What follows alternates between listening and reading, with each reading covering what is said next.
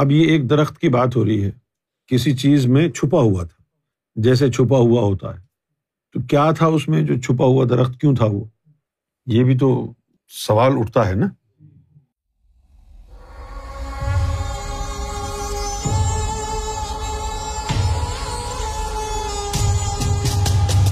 اندا سدرت المنتہا سدرت المنتہا کے پاس۔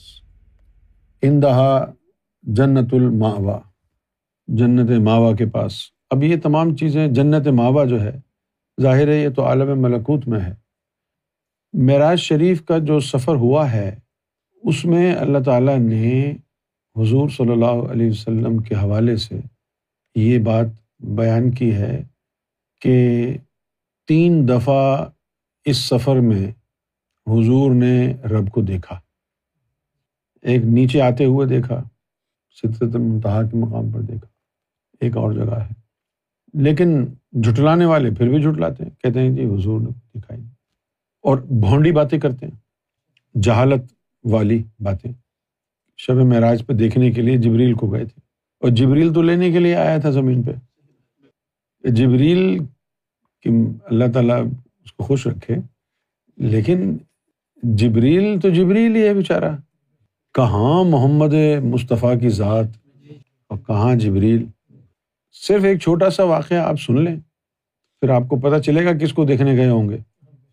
جب اللہ تعالیٰ نے جبریل کو کہا کہ تم جاؤ اور ہمارے حبیب کو لے آؤ، تو ایسا نہیں تھا کہ جبریل کوئی کاندھے پہ بٹھا کے لے کے گئے تھے۔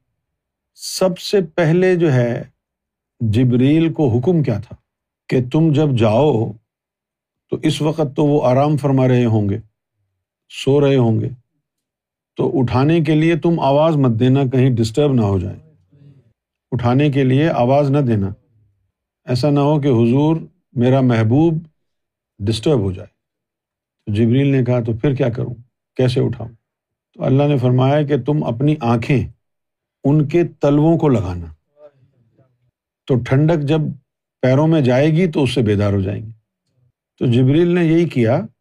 جبریل جب آیا زمین پر تو اس نے اپنی دونوں آنکھیں نبی پاک صلی اللہ علیہ وسلم کے طلبہ مبارک کو لگائیں۔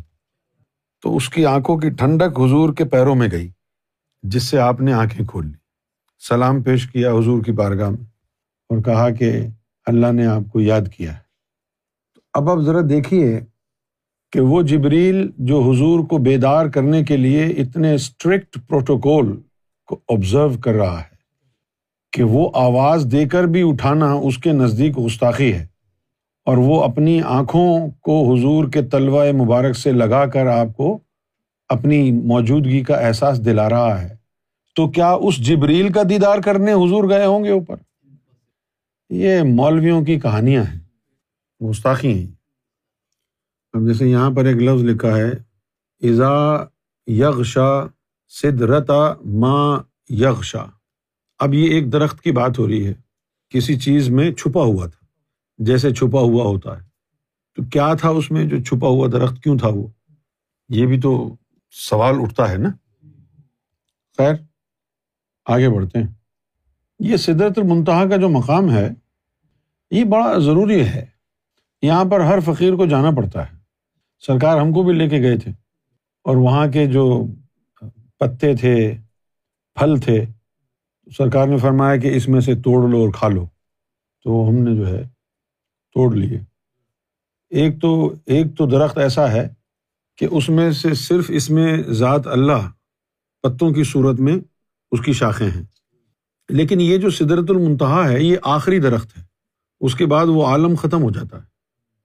اچھا یہ جو لفظ سدرا ہے، سدرا کا ایک معنی یہ بھی ہے کہ کسی چیز کو روکنے کے لیے یہ درخت بنایا گیا ہے۔ اور منتہا کا مطلب ہوتا ہے آخری اسٹیج، اس کے بعد نہیں ہے۔ یعنی بس، اس کے بعد آپ آگے نہیں جا سکتے۔ اچھا آپ لوگوں کو تو صرف اتنا بتایا گیا ہے نا قرآن شریف میں کہ سارا کا سارا علم جو ہے ام الکتاب، لوہے محفوظ میں ہے۔ اچھا یہ لوہے محفوظ جو ہے نا، یہ بالکل ہی ایک عام سی چیز ہے، جس کے اندر عام علم ہے۔ جو خاص علم ہے، وہ انہیں درختوں میں ہے۔ یہ عام علم ہے۔ جس میں صحیفے اور وہی ہیں، مختلف علاقے کے لوگوں کے حساب سے ان کے لیے شریعت کی تعلیم۔ یہ والا علم ہے لوہے محفوظ میں۔ جو خاص علم ہے وہ تھوڑی ہے یہاں پر۔ اور یہ جس درخت کے بارے میں کہا ہے کہ ازا یغشا سدرتا ماں یغشا، یہ وہ درخت ہے جس میں سے علم لدنی کی شاخیں پھوٹتی ہیں، جس کو کور کیا ہوا ہے۔ اور جو سدرت المنتہا ہے، اس میں مکس شاخیں ہیں۔ کوئی شاخ ہے جو اس میں محمد کی ہے۔ کوئی شاخ ہے جو اس میں ذات اللہ کی ہے۔ کوئی شاخ ہے جو امام مہدی کے نام کی ہے۔ اور اس میں سے لائٹیں نکلتی ہیں۔ جیسے رات کو جگن نہیں ہوتا ہے جگنو فائر فلائی جگنو جو ہوتا ہے۔ تو اسی طریقے سے اندھیرے میں یہ درخت کے پتے چمکتے ہیں جگنو کی طرح۔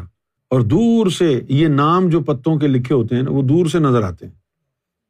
تو جب ہم نے شروع شروع میں راریاز کا ذکر دیا تھا، تو وہ راریاز کا ذکر زبانی کلامی نہیں تھا۔ وہ ریاض الجنا سے پتے لے کے آیا تھا میں۔ وہ جو زبانی کلامی ذکر ہوتا ہے نا ہاں وہ ذکر جو ہے، کچھ بھی نہیں ہے۔ یہ والا جو پتے والا ذکر ہے، یہ انسان کی روح کے اندر رس کی طرح چلا جاتا ہے۔ جدا نہیں کر سکتے پھر اس کو۔ وہ کبھی گمراہ نہیں ہو سکتا۔